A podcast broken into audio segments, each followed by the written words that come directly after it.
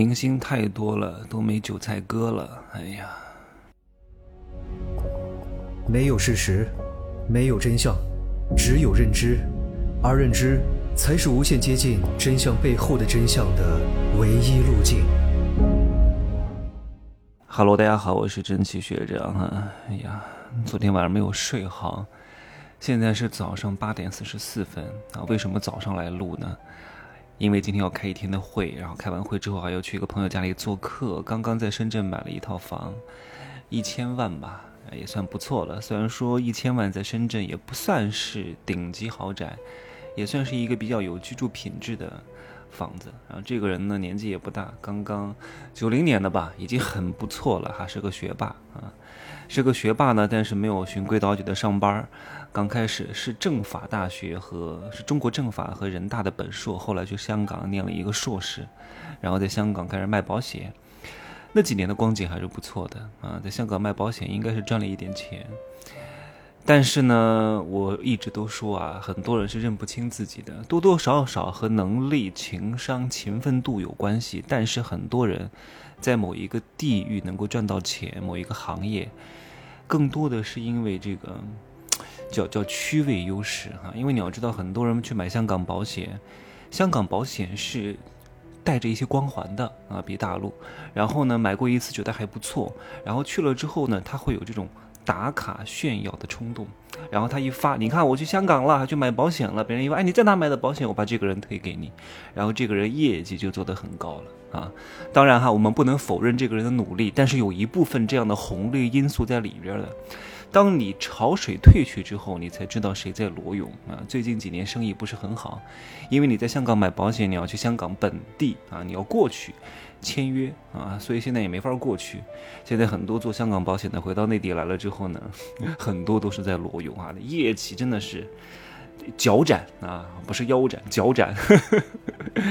所以现在很多人纷纷转行，有的人还坚守这个阵地，在大湾区的一些保险经纪公司继续做着。但是这个时候没有了香港保险的光环呢，真的是要，哎呀，拼刺刀的和大陆保险人一块竞争了。他们不见得业务能力比大陆保险人好，因为大陆保险人在一个非常。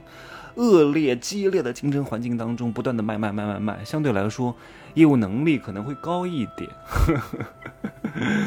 好吧，真的是见实力的时候哈。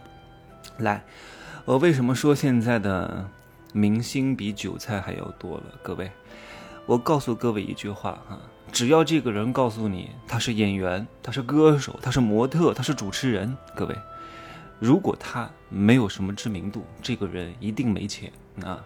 而且很多女人说自己是演员、模特，其实只是另外一种身份的代称。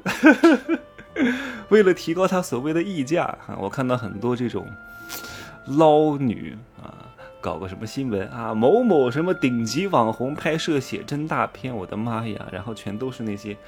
嗯，扭扭捏捏的照片啊，你懂的啊。为了提高自己的身价，让自己单次交换的筹码变多一点而已啊。所以不要被这些东西护住。当演员没什么了不起，那么多演员啊，有什么特约演员、什么角色演员，很多演员拍了很多戏，也没有什么人认识的。各位，别觉得高人一等，什么主持人也不行的，婚礼主持人也是主持人，哪怕他形象很好、气质很好，也没有什么用的。对吧？只要这个人告诉你他是什么演员啊，他是什么主持人啊，在电视台上班，没什么钱的，你可以大概判断他的收入啊，不要被他所谓的所谓的装模作样的狐假虎威的气场给糊弄住，没什么钱的，也没什么实力的。通常这种人呢，就是驴拉屎外面光，对吧？上个什么杂志还真以为自己了不得了，还真以为自己是明星了，对吧？摸摸自己的口袋啊，看看自己是什么货色，哼，来。现在呀，是个人都想当明星，所以我说明星呢，比 韭菜都要多了，割不过来了。所以也只有顶尖的那一撮人啊，才能真正的赚到点钱。各位，你不要以为很多明星有很多钱的，现在一年能赚到几百万的明星都是寥寥可数。很多明星，特别是最近这两年，没有什么太多钱的。据我所知，我跟大家讲一个哈比较知名的一个演员啊，各位可能都认识。他的一年的收入也就一百万左右，真的也就一百万左右，还算比较知名，各位还能够有印象的，你想想看，那些其他的你没有印象的演员能拿多少钱？那除非一些顶尖明星能赚到个几千万，赚到几千万已经是不得了了啊！再往上就是超级大腕儿啊，超级流量，可能能赚到个亿元以上。大多数都没什么钱。你看很多明星哈，有知名度，但是没有粉丝，没有流量。哎，就是我认识他，但是这个明星没钱，他拍过那些作品。但是他也没钱，没有广告，没有代言，没有演出。但是你就是认识他，你认识他，并不代表你会给他买单，你懂吗？知名度不见得代表这个人有钱。就像我经常说了很多网红，好像有很多粉丝。哎，我见过这个人啊，我看过他拍的段子，有用吗？没有用，他没有钱。当他找你要钱的时候，那不像我哈，真的，我来深圳，哎呀，又又又在自夸了，不好啊，不讲这个事情了啊。不过昨天呢，有一个女的。跟我说，真奇学长啊，你来深圳了呀？我们能不能聚聚啊？我说，呃，见我有两个条件，第一呢，你是大科学员；第二呢，你得年入一百万。我相信小姐姐应该是满足了第二个条件，但是呢。我们毕竟没有见过，是陌生人啊，我也不知道你是不是真心啊。这个话我没有讲，因为我放在心里（括号哈），我不知道你是不是真心，因为真心和真爱是可以伪装的，金钱是不可以伪装的。我一定要看到你付出金钱，在有实力的人当中挑选有感情的，而不是你嘴上说我好厉害呀，啊，我有什么？我是他跟我讲他是什么上市公司的投资人，我说那也不行，陌生人见我必须要付费的。不然的话是对别的学员和粉丝的不公平啊！你要不就是大科学员，这个年入一百万，然后我看时间能不能安排；不然的话呢，你就要付单次的一个小时的咨询费。不然的话，真的，原则啊是对所有人的啊！天地不仁，以万物为刍狗嘛。为什么天地能活得很长？因为他冷眼看世界啊，他以不变应万变。再把这个话题拉回来，你看很多明星他是有国民度和知名度的，但是啊，你看，譬如说曾志伟啊，你是不是认识他？请问你会给他买单吗？请问他代言的产品对你有吸引力吗？我估计是没有的哈。然后呢，你也不愿意给他直接打赏很多钱，你会有一个上限，就算你打，你觉得嗯差不多，九块九吧，啊，再多就不能给了，就是你要清楚哈。很多人是不愿意直接给明星打赏的，特别是你年纪越来越大之后，你会相对来说比较理性。除非一些顶级流量，他们的粉丝群体都是一些少男少女，可能会无脑氪金。你看现在这些商家找明星代言，都会找什么样的明星？要不就是这种长长久久啊，不比气盛比命长的，具备国际影响力的明星，什么章子怡啊、巩俐啊、汤唯啊、张震呐等等之类的；要不就是当红的这些顶级流。量明星，其他的一般都不会请他代言的。那那这样的明星怎么办呢？他要在他气数将尽的时候疯狂捞金，因为娱乐圈本来就是更新换代非常之快。明星本事是什么？本质是关注力的聚集，大多数粉丝都是喜新厌旧啊，要的都是刺激感，所以你会迅速过气。除非你能够长长久久，除非你不断的有非常具备影响力、非常好的作品不断的出现，你才能够维持住你的地位。所以很多明星非常焦虑啊，一代新人推旧人啊，江山代有才人出。以前的明星真的是精心打磨，都是工匠精神，现在不是，现在都是流水线产品啊，到工厂精神，从工。工匠精神到工厂精神，所以呢，有很多歪瓜裂枣都进来了。当明星的门槛变低了很多，同时呢，还有很多带资进来的，就跟你拼命的卷啊。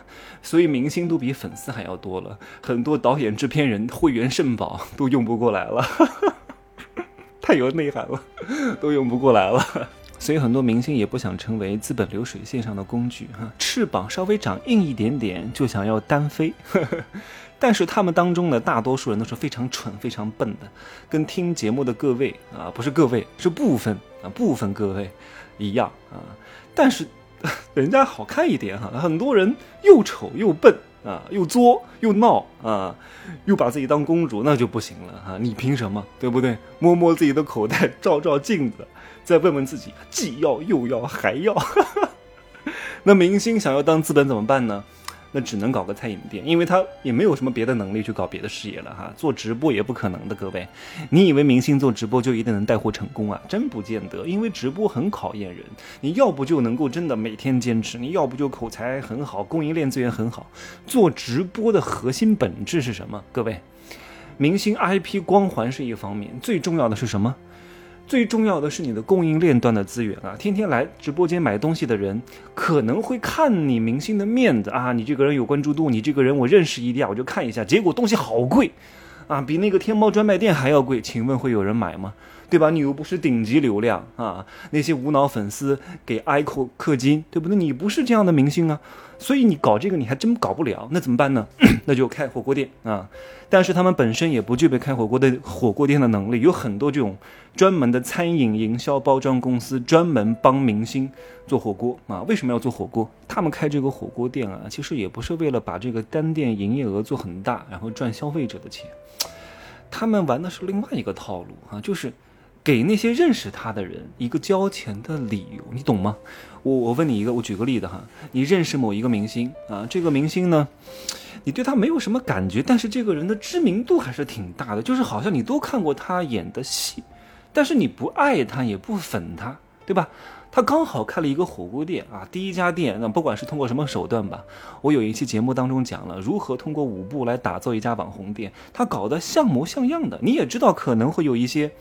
水分，但是呢，你看他是一个明星，这个时候我想问哈，如果他没有开这个火锅店，你愿意给他打十几万、几十万打赏他吗？你不会的，你不可能给他打这么多钱的，凭什么呀？对不对？你是我老婆啊，你肯定不会打的，对吧？但他搞了一个火锅店，第一家店搞得还像模像样，哎，你觉得这可能是一个比较不错的生意，你想加盟？你觉得他有点人气，对吧？就算倒闭，一年也不会倒闭的，你可能一年就能把这个钱赚回来，所以呢，你就给他，你他就给了你。你给他交钱的一个理由，嗯，我不是直接给他打钱，我是以跟他做生意为名，借他的名气来帮我赚钱为名给他打钱，懂吗？